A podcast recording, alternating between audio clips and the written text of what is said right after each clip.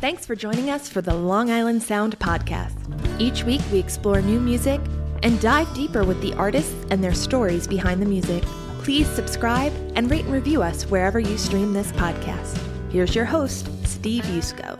You know, it took me a while to nail down today's guest, but it was well worth the wait. Kerry Kearney is a master slide guitar dobro player, well known around Long Island, in fact, around the world. He's respected by fellow musicians and has played with an amazing cast of celebrities. We take a wild ride as Kerry recounts so many great stories of his musical career. He's an ambassador to the blues, he's a showman, but I found him to be an easygoing guy. Let's take a listen to his song, Memphis High.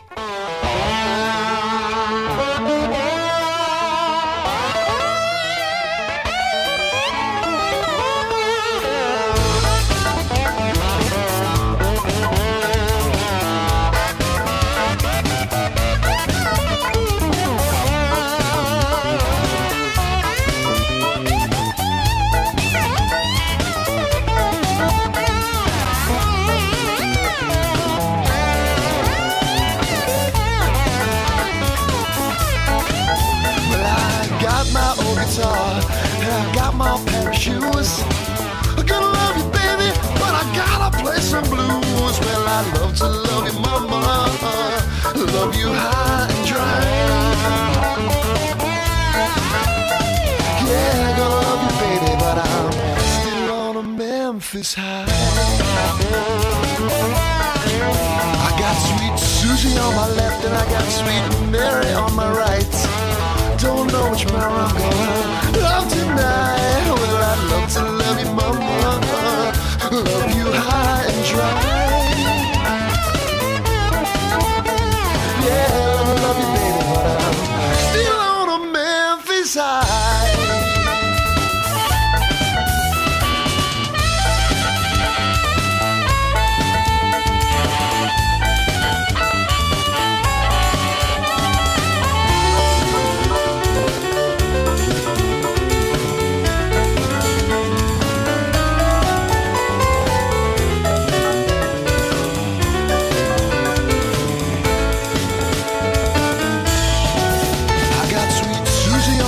And I got sweet Mary on my right. Don't know which mama I'm gonna love tonight. Well, I love to love you, mama. Love you high and dry. Oh, I love you, baby, but I'm still on a Memphis high.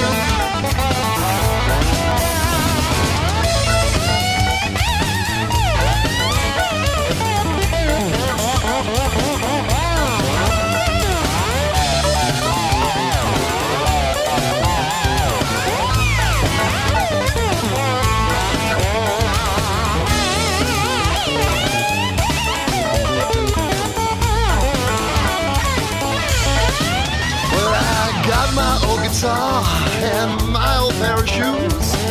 Gonna love you, baby, but I gotta play some blues. Well, I love to love you, mama.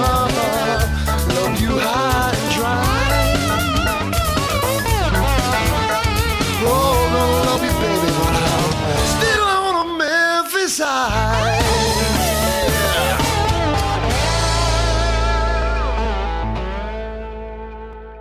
Kerry Kearney has been performing the blues for over 40 years, and his band, the Kerry Kearney Band, has been a long-standing staple on the Long Island blues circuit. Combining his master slide guitar prowess with highly original songwriting, Kearney has long dazzled fans and renowned musicians alike with his unique style and sound. He has performed with, and I got to take a deep breath here, there's a lot of people, Sonny Landreth, Robert Randolph, B.B. King, Robert Cray, Blind Boys of Alabama, and the Blues Brothers. He has opened for Billy Gibbons, Kenny Wayne Shepherd, and Leslie West Mountain, featuring the great Warren Hayes. And he's toured with Marty Balin, and we'll get into more of that. He's the Allman Brothers and Dickie Betts. He's an inductee of the New York Blues Hall of Fame. Kearney has earned the respect not only of his fans around the world, but also of his musical peers. And I can attest to that because when I told people who know you that I finally got you on the broadcast. They were like, he's the man. He's got the chops. So welcome to the Long Island Sound Podcast, Kerry. So good to have you here. Thank you very much. Thanks for having me. So I'm reaching you in Breezy Point, right? I'm here in Babylon. So we're the garden spot of the world. Which one, Babylon or Breezy Point? Babylon could be too. It's all God. We're all God. We live in gardens. It's, you know, garden spots. It's no. But let's get back to the garden. Yeah, we should be the Garden State, not Jersey. I mean, come on. Yeah, exactly. I'm kidding. Okay.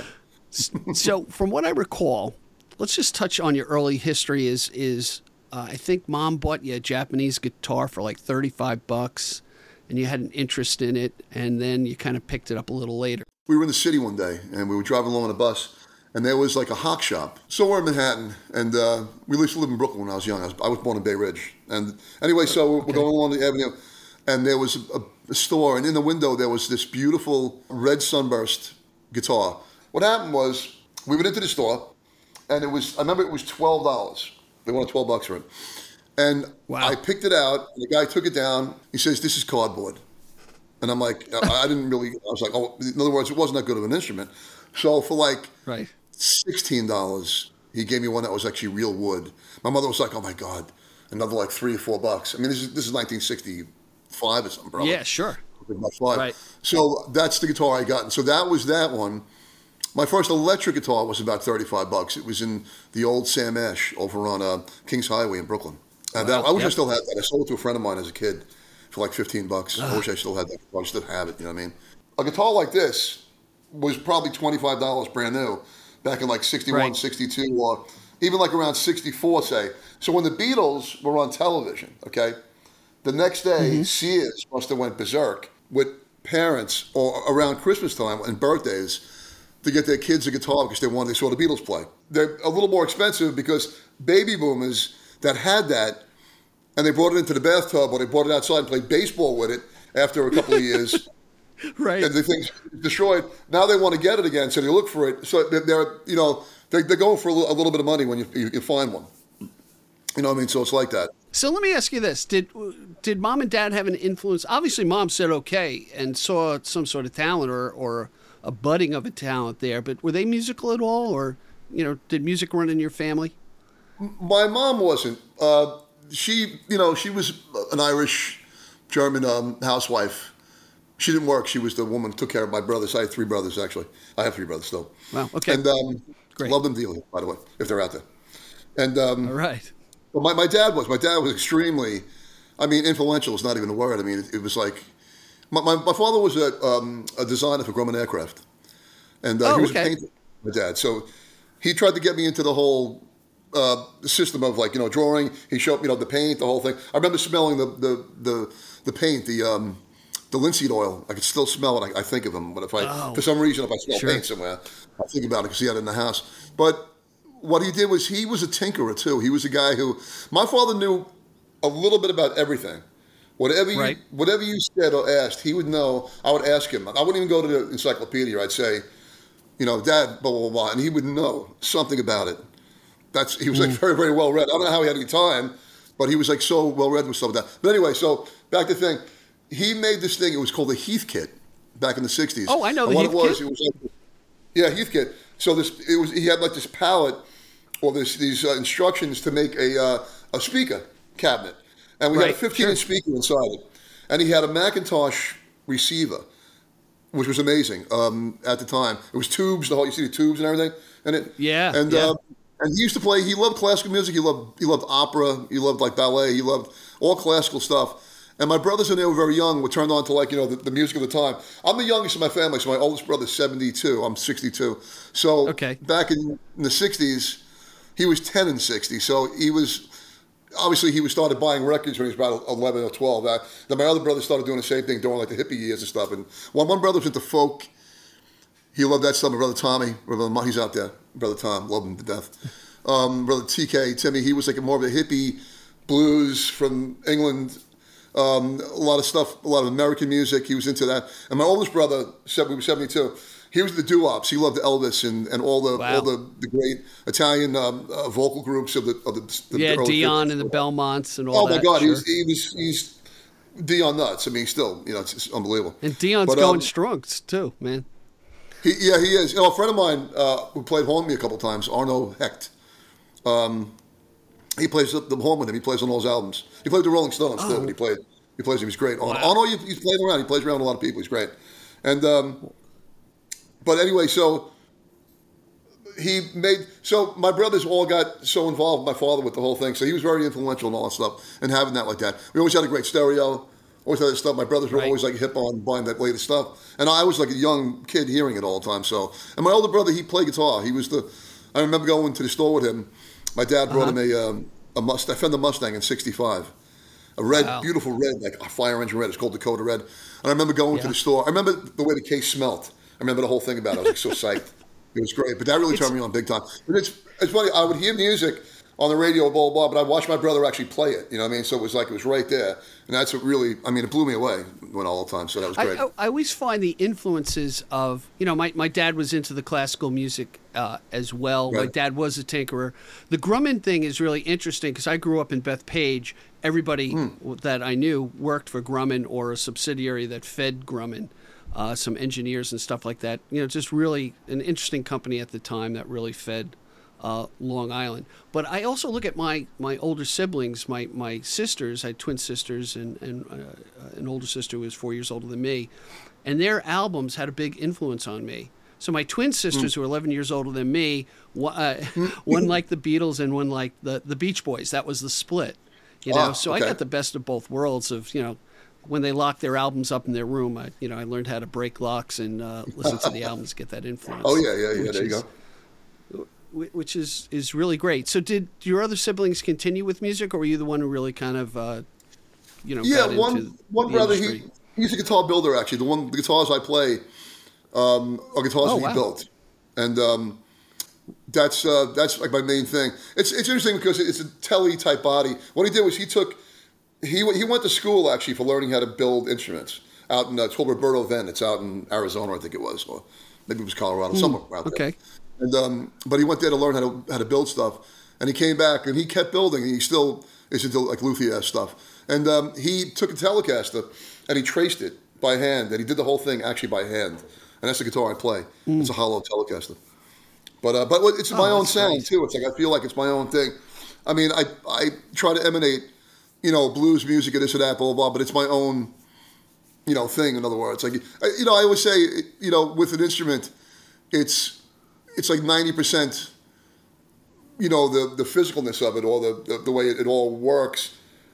No, to tell you the truth, 90% is you, and about 10%, that's it, is the mechanics of what's going on. That's how you get a Santana or a Jerry Garcia, or I remember seeing Peter Frampton one time, when I was younger, and he played an acoustic guitar, and it sounded just like he does. Like there was no trickery, and his hand just made it sound like him. Jerry Garcia too. There's an acoustic album with him, with David Grisman. They have a couple of albums together playing acoustic, and you can just tell it's him in 3 or 4 notes. It just, you know, it doesn't have to be through the amps and through that stuff. So a lot of it is what you're purveying, how your hand is, and how things are. That's what makes everybody so individual on guitars that are the same. You have 5 guys on a Stratocaster, but 5 guys are sounding different, even though it's the same instrument. Right. It's still it's their own hand doing it, you know. So, but why don't we do this? I'm really interested. Now, you found your voice in the blues, okay, and some other genres that we can speak of. What I find fascinating about the blues is, and if you know the history of the blues, it's a call and response from the fields of, in the Delta, of the back and forth or the ebb and tide between the singer and his audience. Now, I want to point something out that so I watched you. I went to the Long Island Blues Society fundraiser for the trip to Memphis yesterday. It was on a Sunday at the warehouse, and something I really like what you did is you really you can be very proficient performer, but you cross into being a showman and an entertainer in the best way, in that you engage the audience. I think it was the song Jelly. Oh, Shake It Like Jelly. Shake It Like Jelly. Shake It Like Jelly, yeah. Yeah, and you immediately engaged the audience, and you called people, particularly females, to come up and dance. And not everybody recognizes that you need to engage that audience. And I saw that immediately, how you did that, and I thought that was really great. Because people go to have fun, you know, to hear music. Music changes you in a lot of ways. I've always felt blues music can be, you know, there's a certain seriousness about it, obviously, and this and that. There's, you know, it's funny. Some people think it's simplistic, and it could be in a, what word I'm looking for? Not in a modal way, but in like a musical foundation. Yeah, you break it down to the technique, the 12 bar, and it's only a couple of chords. You know what I mean? A lot of ways, it's a, you know, and a lot of people can play three chords, but if you can play it where it's really, it has the feel of it. There's a certain thing. I remember an old friend of mine, a guitar player friend. He passed away recently, actually. A very, very nice guy. He told me, he goes, I don't know. He goes, I listened to Sunhouse, I listened to Muddy Waters, but I find myself keep going back to Stevie Ray Vaughan all the time. And like he kind of like missed out, or I think he misses the boat on. There's a mood there, and as soon as you understand what the mood is, that's where you can understand where these people are coming from and why they are who they are. You know, as a young kid, I was maybe around 11 or 12. My brother, I had on Layla on the album Layla, and I was listening to Abbey of Love the Woman, and I was trying to figure out the notes and just sitting there playing. So my brother goes, hold on a second. My older brother, the one who built the guitar, TK, and he says, hold on. So he put on an album called Live at the Regal by B.B. King. It's a live album from the Regal Theater in Chicago. Sure. 1964. And it's B.B. King's best record, I think. His singing, everything is just amazing on it. And he put it on, and the first couple of notes I heard, I says, wow, it sounds like Eric. And he goes, no. Eric sounds like him. You don't understand. This is before Eric. This is where it comes from. These guys take it from that. So the education I got from that was interesting. Guys like Clapton, Page, Beck, I mean, all the greats of like the British blues guys. Excuse me. Peter Green, of course. Mick Taylor, all these monsters of that genre. John Mayall, who just was the root of it all. You know, I mean, a lot of Alexis Corner, another guy, the root of all these guys. So what it is that I found that I could get my education like they did.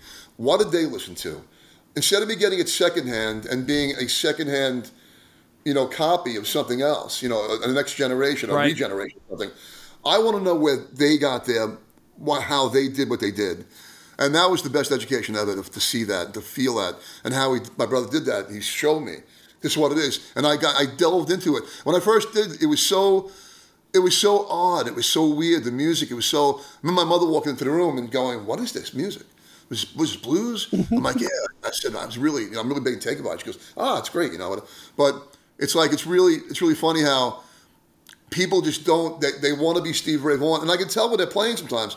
Like they're playing good, they're playing really fast, they're playing blah blah, but they're lacking that a couple of notes that are going to be a little slower. And they're going to grab you. B.B. King can grab you with one note. The guy plays one or two notes. I know it's B.B. King. And I had the pleasure and the graciousness of, I thank God and the person who got me the shows. But I opened up for B.B. King 3 times.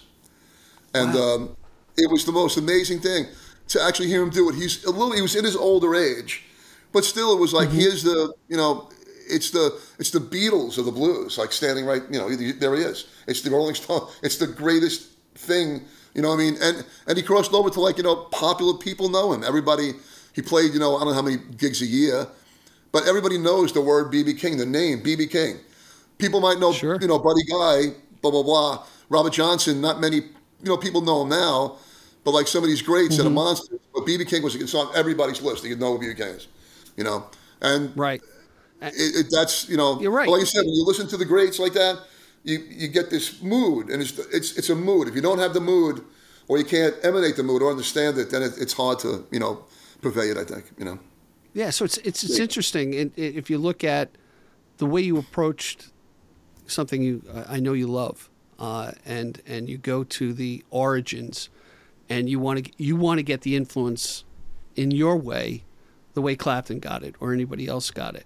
And I just want to talk about one other thing about the blues, and you be honest with me, is what I like about the blues, it can be solemn, It can be lamenting how horrible things are, but it can come back into light. And what I like from a knucklehead in the audience, at least this is the feeling I get in many blues songs, is, wow, somebody else feels the way I felt. I'm not the only one who feels this way about a certain thing, you know, that you might be worried about or what have you. And that's what I like about the blues and the back and forth, the ebb and tide, back and forth between the audience and the singer and the instruments, really, when you come down to it. You know, listening to you play slide guitar after either you sing a verse or somebody else sings a verse, that is a really beautiful back and forth. That's an interpretation of what's coming from my soul in a vocal and through your fingers on the slide guitar. I think it's kind of amazing. You know something too is when you think of an individual or a musician, and you kind of like you single them out, say, you know, as a virtuoso or whatever it is you want to call somebody. It doesn't happen by itself. You need a good band, number one. Yes. If you don't have a good band, what you do? I can't say, you know, I don't get on people's talent or whatever. Blah. It's just sometimes the chemistry might not be there, so they could be good for something else. You know what I'm saying? But for like what I do, what I like to do is I have like the greatest like backing band. I have a really, really fantastic solid drummer, Mario Stiano, who played with got that rhythm section, yeah. Yeah, and he was with Savoy Brown and Kim Simmons, the guitar player, just passed away. It's really sad. And Kim Simmons from the 60s. So he was in that band, and so was my bass player, Jerry. Jerry was in the band first and got Mario to play with him. And they're so tight. They're so I'm not even listening. That's how tight it is to me. And so I don't have to listen. I'm just riding on that wave with them. We're in the same place, the same boat, in the same head. And sometimes I'm playing with people and I have to kind of think what I'm doing. And if I don't have to think, it's the greatest feeling when you're like that. And I give a blessing to everyone. I say, I hope that everybody out there, if you're in a band, can find people like that you play with. And it's just perfect. And so I could just sit there and close my eyes and just be in another world and I know they're with me and that we're all, it's really something. It's a great feeling. It really is. It's a drug feeling. It's whatever you want to call it, a euphoric thing, you know, that makes it happen. And you know, some nights it's really just amazing. I can feel, you know, just really taking off. All nights aren't going to be good. That's another thing too, to a musician is, to a band, it can't always be. You have to have bad gigs once in a while, because then you don't know what the good ones are. Because it's just like raining and having it sunny out. It's like you don't know what the sunshine is and be so psyched about it unless you had 3 days of rain. So if you have a couple of bad gigs, or if you feel like you've had bad, I've had people come up to me. I feel like I really played just awful. I think, oh my God. And people come up to me and say, "Oh, Smoke, I never saw you play ever better." And I'm like, "What were you watching? Are you watching this? Are you watching the TV? Like, what are you doing?" You know, I mean, I don't, you know, but it's funny how. But when I feel like I'm doing my personal best, or I feel like I'm in a zone, that's the greatest feeling. You know what I mean? And like I said, having a backing band like these people, just, you know, is the best. What's interesting, what I'm pulling from that is, so I used to give homilies and stuff in another life. And I learned a great lesson. I was a deacon in the Catholic Church, and our homiletics teacher told us, he goes, "It's not what you think you said, it's what the audience heard." And that's the feedback that, you know, you, like you said, I was really off today, but they heard something fantastic. They heard something different than I heard, you know.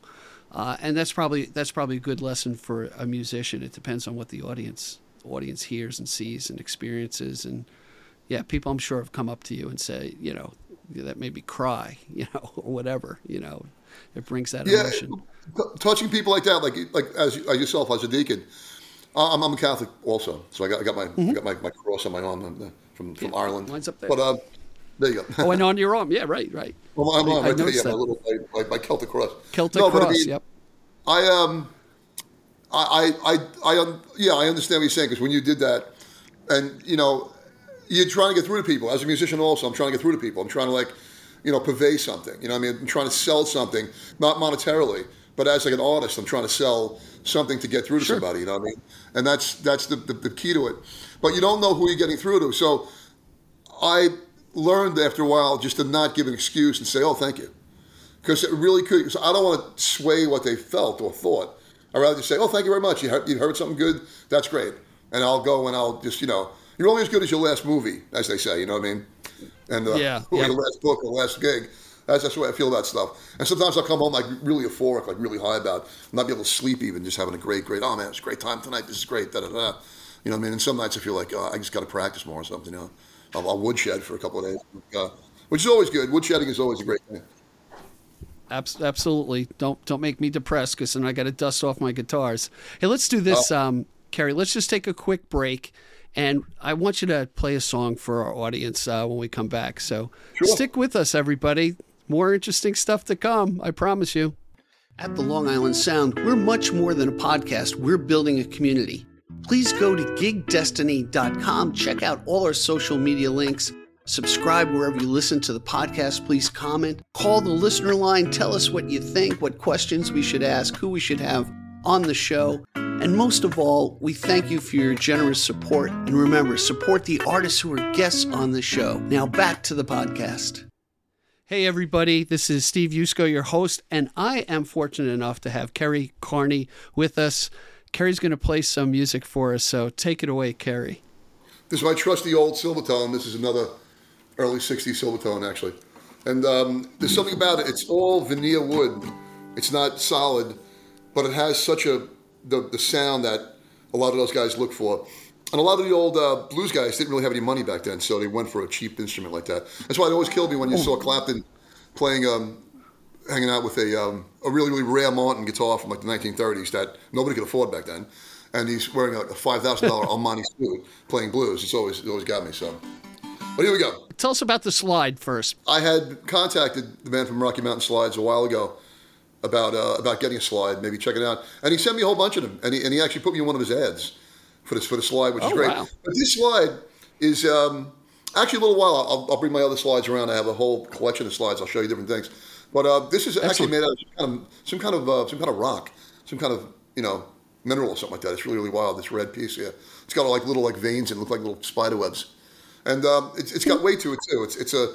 The more weight I find, the better, and the higher the action. In other words, the higher the strings are off the guitar, the better the better the tone is, and it has like a little bit of sustained sound. Like. Let me ask you a novice question about a slide. Are they sized the way you would size a ring on a finger? Yeah, absolutely.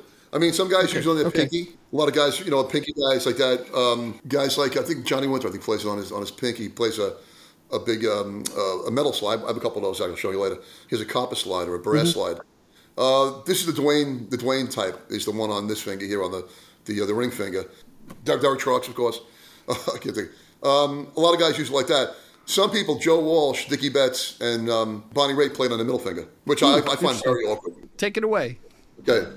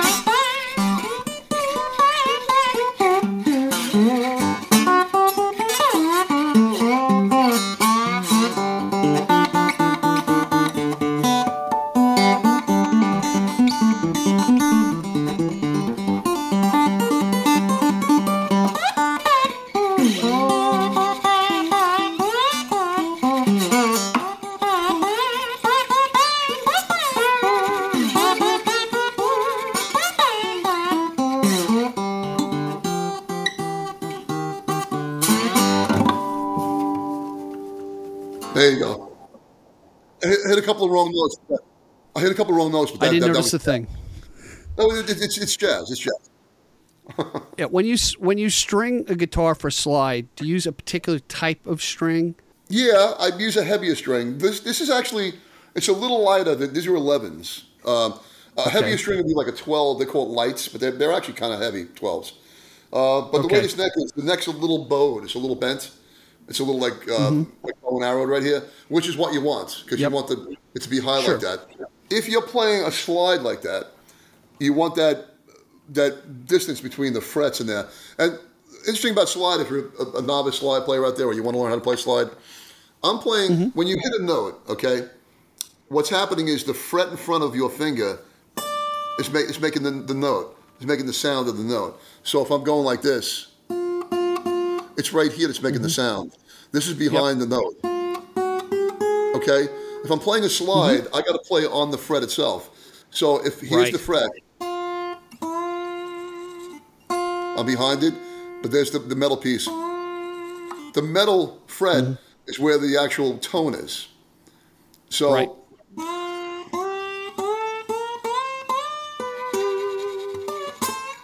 So when I'm playing...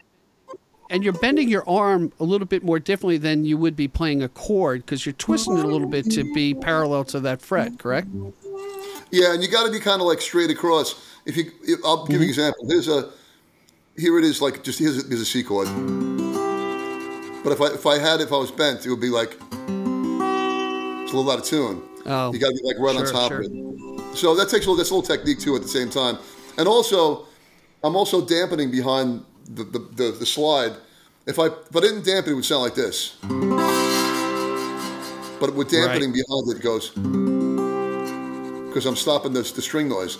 This is the hardest part of the slide, not the slide itself, is this hand, because what I'm doing is when I'm picking, I'm holding other strings down. So if I play the last string,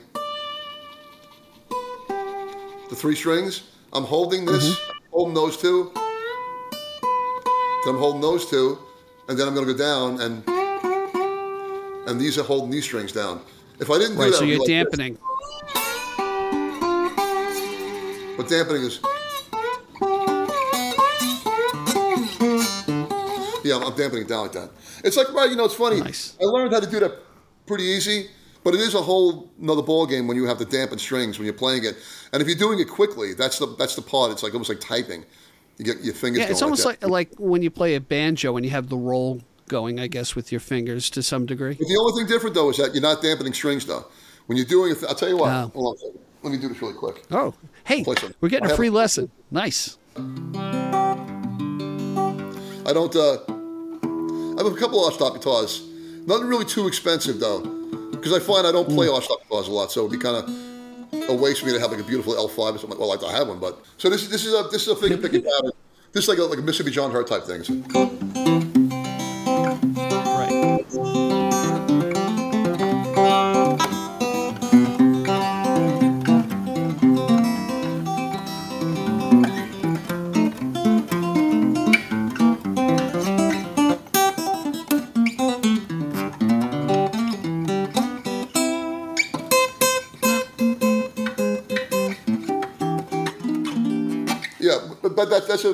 So I do that a lot. I finger pick a lot. I sit down, diddle like that.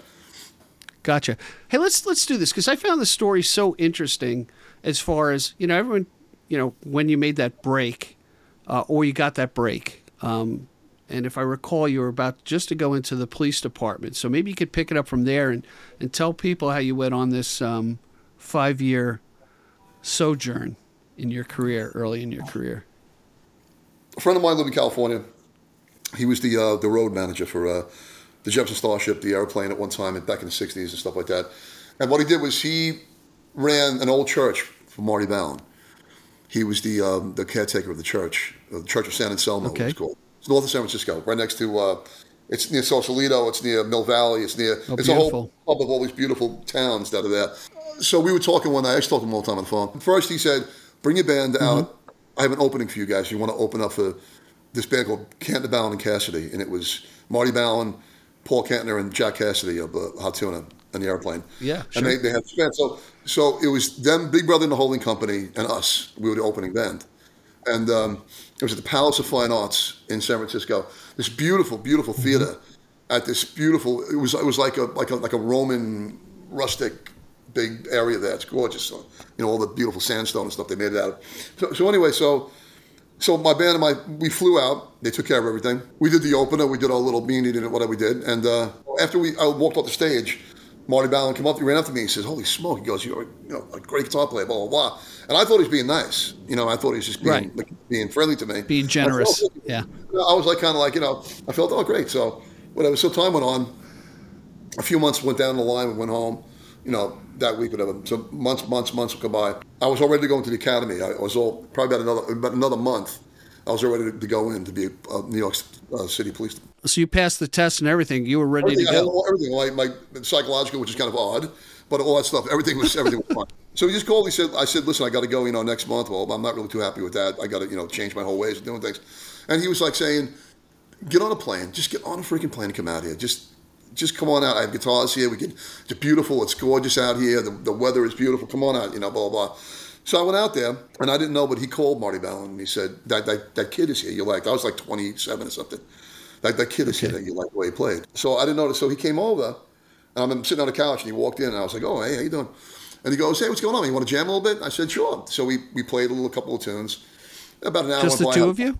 Just me and him, yeah, on the couch. Okay. And he said, he goes, listen, I'm coming back tomorrow with some stuff. You want to work something out with me? Are you here for a while? I said, yeah, I'm here for about a week or so. And he goes, okay, I'll bring some songs if you want to work it out. I'd like to see what you think, what your ideas are with it. I said, okay, what the hell? So we played the next day. After we played, he says, listen, I'm going on tour for 3 months, and I need a guitar player. I'd love you to play with me. I'd love you to be my guitar player. And I was like, wow. I just, I didn't balk at it for a second about that I was going to go to the academy. Yeah, I was like, holy smoke. So I called back home. I got all my gear together, put all my stuff on a plane, flew it out there. I didn't know how long. It was going to be 3 months, you know what I mean? So we got there. So sure, for about, anything can happen. So we were going out February 1st, actually. So for like a month or so, I had to learn like 60 songs and all this stuff. So I would sleep there. I mean, that's where I stayed, on the couch of this big church. Mm. And one day downstairs, I heard this song. It's called Combination of the Two. And it's a Janis Joplin song from Big Brother and the Holding Company. I heard a band playing it in the big band room they had downstairs. The old church was the whole church area was all sprayed with stuff to stop the dampen the whole area. You know what I mean? I'm hearing this music, and I walk downstairs and I peek in, and it's Big Brother and the Holding Company, without Janis, of course, another woman playing. But every guy in the band was in the band still. It was still playing. It's like, wow. So I'm looking through the glass, and the guitar player like waved me in, like, hey, come on in, what's going on? And I was like, how you doing? I was like, I'm Kerry. I'm Marty's new guitar player. I'm playing with him. And they're like, oh, great, blah, blah, blah. So we started talking guitar. And all of a sudden that night, I had a gig with him. He was a guitar player, Sam Andrew, really sweetheart. And he's gone now. I love him so much. He's great. And I really miss him. And he said, I have a band. We do like I play horn. I play sax, drummer, bass player. Would you play guitar? And I was like, I'd love to. So for those like that month, as I was making a little extra money, I was going out playing with him like every night, like in the area, like just local stuff. It was amazing how great it was. But that was a great thing. So as I'm doing that, and in the daytime, I practiced with the band with Marty. We'd learn songs and stuff like that. And one day, a bus came by, a big tour bus came right outside the place. A big Eagle, it's called an Eagle Coach. It's 45 feet. It sleeps 12 people, 12 bunks, got a stateroom in the back. It was unbelievable. Had a chair right next to when you walk in the door, there's a chair right there you could sit in, a seat, and right next to the driver. And I sit there and I used to jam, and he used to sing. He used to love singing and stuff like that all night long. Got a cup of coffee, we play, it'd be great. That thing came, they went downstairs, got my gear, threw it underneath into the cargo. I got on the bus, and I didn't come back for 5 years. I was on the road. I mean, I played every big city, every state except Alaska or Hawaii really? On the continent of the United States, North America. Everywhere, I played everywhere, every place. It's amazing, that education you get. Now, I'm in sales, and this has nothing to do with music, but early in my career, I got to travel a lot. And in the beginning, there's something romantic about it. You're a road warrior. You get to think, you get to write, you're in your own bubble on the bus, and that's why a lot of music's written on the road, But then it can wear on you. So I got to ask you, what were the good takeaways from being on the road, and what were some of the things that were difficult about being on the road for you? Well, I'll tell you what. I was thinking about it when you were saying something like that. The hardest thing that I found at first was like the first week.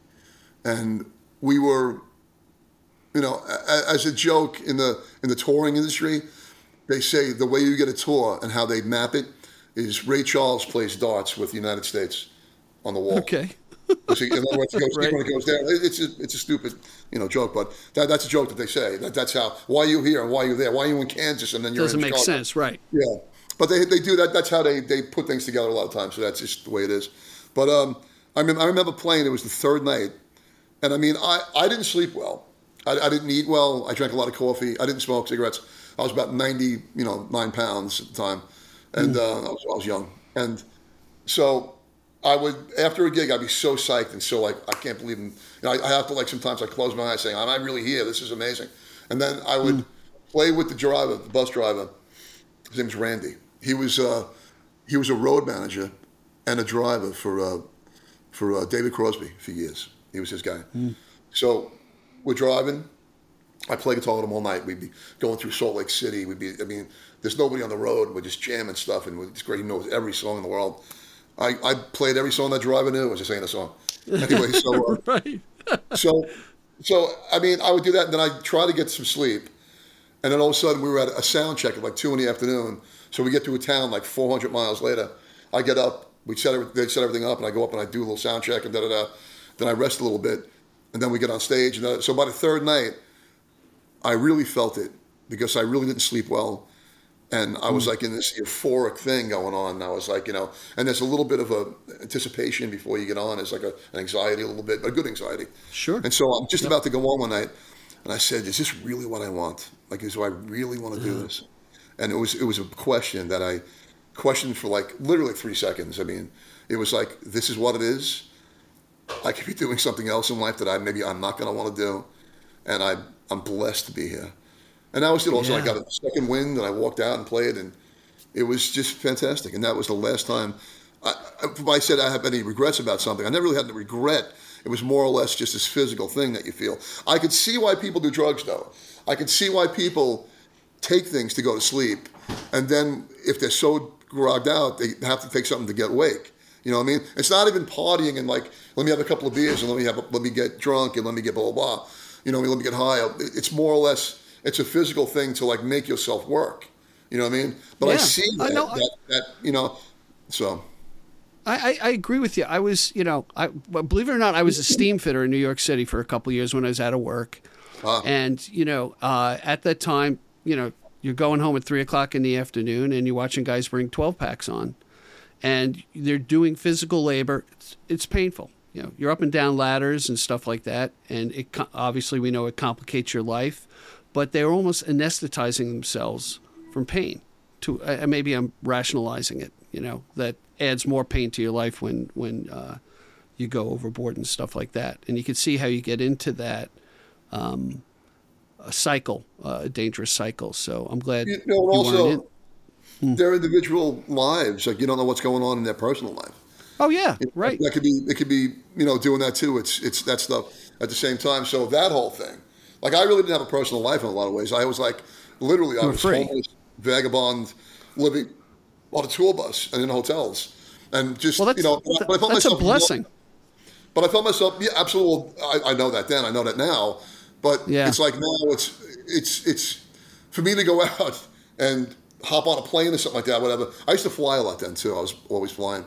And that whole thing was something that I don't really like to do anymore. I don't like to fly. I haven't flown in a while. The last time I flew, I was played in Ireland about 10 or 12 years ago. I did the Guinness Blues Festival, and wow. I went to that. That was pretty wild, actually. That's where I got my tattoo, actually, in Ireland. But nice. It was something that it's a lot of. It's just all right. Is it a glamorous life? People look at it. They think about it. They dream of this and that. Yeah. It definitely is in one sense if you look at yourself, if you are something that you don't like to do in life, if you have a job that you hate.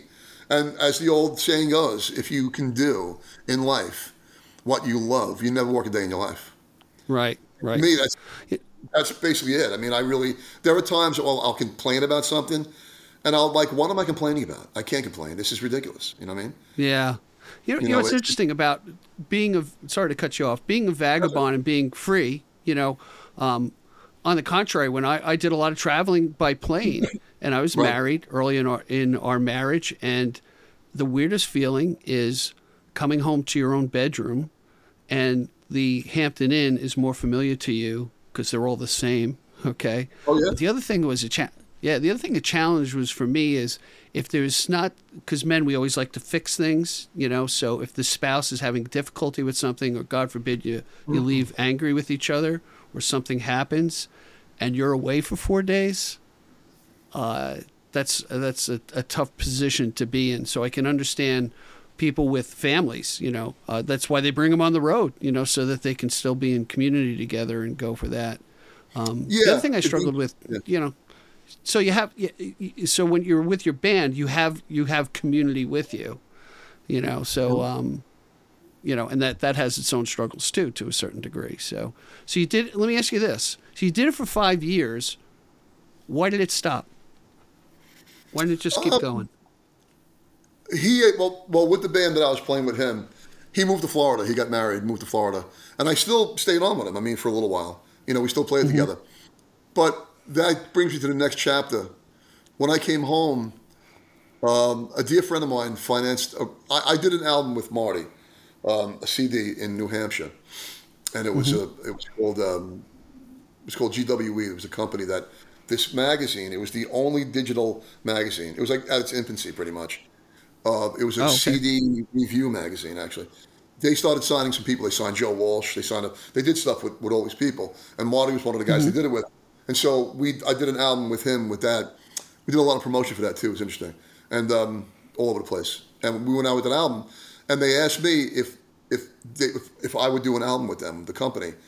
You know what I mean? And at that time, Marty was going to Florida after the whole tour we did and stuff like that. And I ended up going home to New York, where I am now, and a friend of mine helped finance it, actually. He was a doctor friend of mine, very, very, very. And what he did, what his job was, besides being a doctor, he was a pathologist. He worked for Ron Delsner, and what he would do is he would go to a concert for insurance purposes, and he would be the doctor on call. And him doing that, he was in everybody's pocket. Everybody was, you know, he knew everybody that was had come in and out of what was going on, blah, blah. And so there was this one man. His name was John Podell. His name was, and John Podell. If you look him up. P-O-D-E-L-L, D-E-L-L, John Podell. He used to work for, I think, Philip Morris, something like that, like years. And he was Crosby, Stills, and Nash and Young's, like, agent at one time. I mean, David Geffen was, like, their personal guy, and John Podell was the guy that was in the gigs. So back then, so what happened was he got a little down on his luck, and he was on a park bench. He had nothing. And what happened was a couple of guys that he used to work with came and got him and said, "Listen, we gotta, John. You can't do this. You know, you just do. You know, just for your life, just stay alive. You got to get back." So he ended up getting back, quitting everything. He was straight as a board, did everything, got back into it again, and they got this agency called Evolution. They called it. It was like 3 or 4 guys from the old that company, Philip Morris. Is it Philip Morris? Is Phil Morris the cigarettes? Yeah, cigarette company. Well, what's the other one? Morris. Morris. Yeah, I know what you mean. Well, I'll look it up. But anyway, I'll look it up. So what happened was, so they got together. And they opened this company. So they started taking on a lot of bands that he used to know.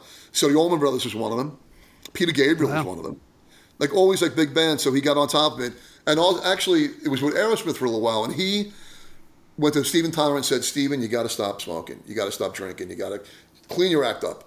And I saw him talk about it one night, and he said that John Podell got him to stop, and he helped him with all the stuff. Wow. It was amazing. So in doing that, great. So a friend of mine, I didn't know this. The album that I did, it was called "Blow Your House Down." It was my first blues record. It was like in '95, whatever, '96. He gave it to him. I didn't know he gave it to him.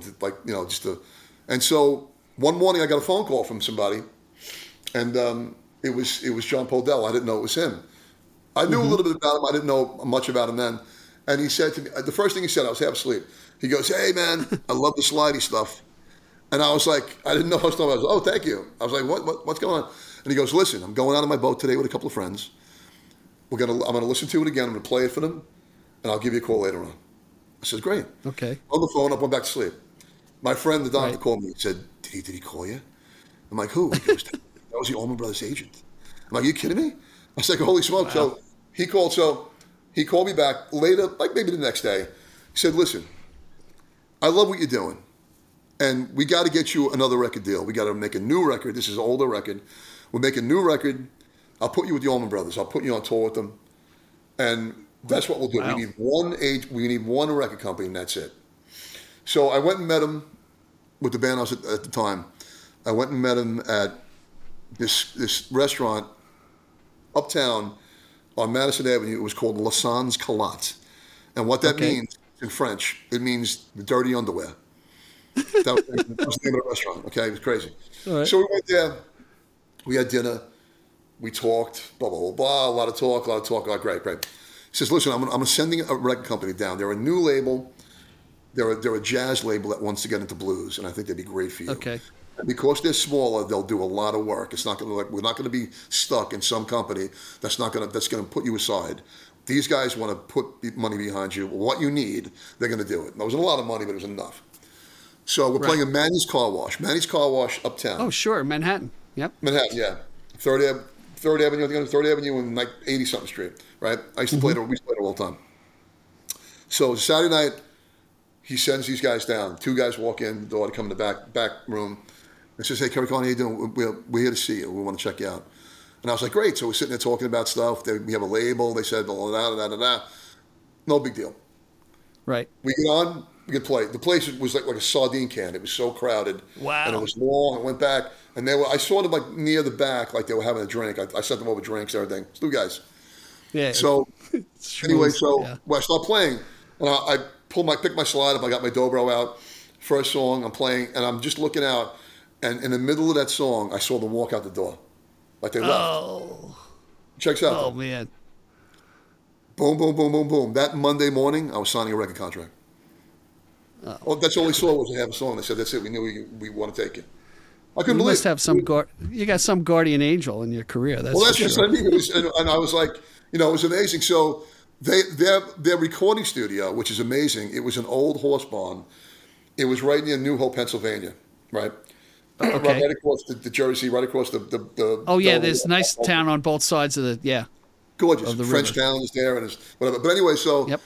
We went up there. We probably took maybe about 3 weeks to record the album. I stayed up there, for a while and just did what you had to do. And the album came out, and we went out with the Allman Brothers. We were on secondary stages at first, which is kind of weird. We played like all these towns in the Midwest, everywhere. But they had like this other stage they were getting on, then the band would play. And then we graduated. I remember getting the call one day when I was there playing. And the guy called me backstage. He said, Kerry, before you come on, I got to talk to you.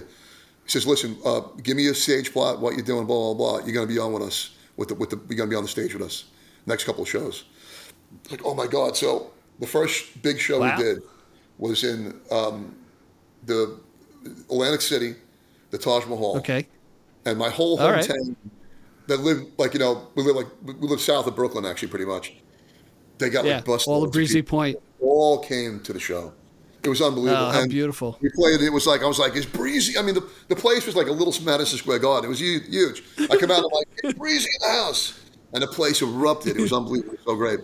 And what's funny is right outside the doors at the, they have these great big, concert palaces in these places, in these hotels, in these great big casinos. Yeah. And I remember right outside it was a bar. A big, kind of cool, lounge bar. And they had a band playing, she works hard for the money. And they do disco music after the show. Right. So all my friends they all came with me. There's about 100 people, literally. So I went up to the bartender. I said, listen, give me 50 beers. I just played in here. And I want to thank all my friends for coming. Give me 50 beers right now. And he looked at me. He looked at all the people. He says, all right, hold on a second. So he went over a little bit. He took out a big cooler, pulled it over, and he said to me, he says, give me $50. I said, $50? Come on. Goes, I would have cost me who knows what. He goes, give me $50. Yeah, right? He goes, just give me $50. I was like, holy shit. I'm sorry. So I get that. No, it's all right. All my friends. But it was one of the greatest times ever to be. But then we went on through Chicago, and we went, and then Dickie Betts called. after that whole thing, and he was on his own, and I went out with him for 3 months, you know what I mean, with the band. It was all over the West Coast. But it's like, and that was all big stage stuff. It was all like, we were all like, you know, we graduated to it. But I remember that one night, I'll always remember that night, because all my friends were there, and it was all like, it was just the biggest, greatest feeling I've it's like I've ever had. That's like a picture of heaven on earth, really, when you think about it. Let's do this. Let's take a quick break, and when we come back, I'd love you to play another song. I'd like to hear your voice too, cool. And I'd like to explore what you know, the wellspring of talent. And look, you've been called the ambassador for Long Island music because you really you've helped a lot of people along. So I'd like to do that when we come back for part two of my interview with the fabulous Kerry Kearney. Hey, there is so much more to unpack, some really great music, some wild stories of his career and what he's doing next. So stick with us.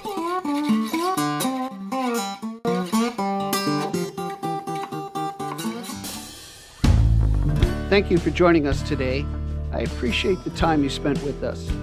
Please subscribe and comment and visit us at gigdestiny.com. Till next time, be generous with your joy. Keep your spirits high, and let the music take you on a journey. Be well. Peace.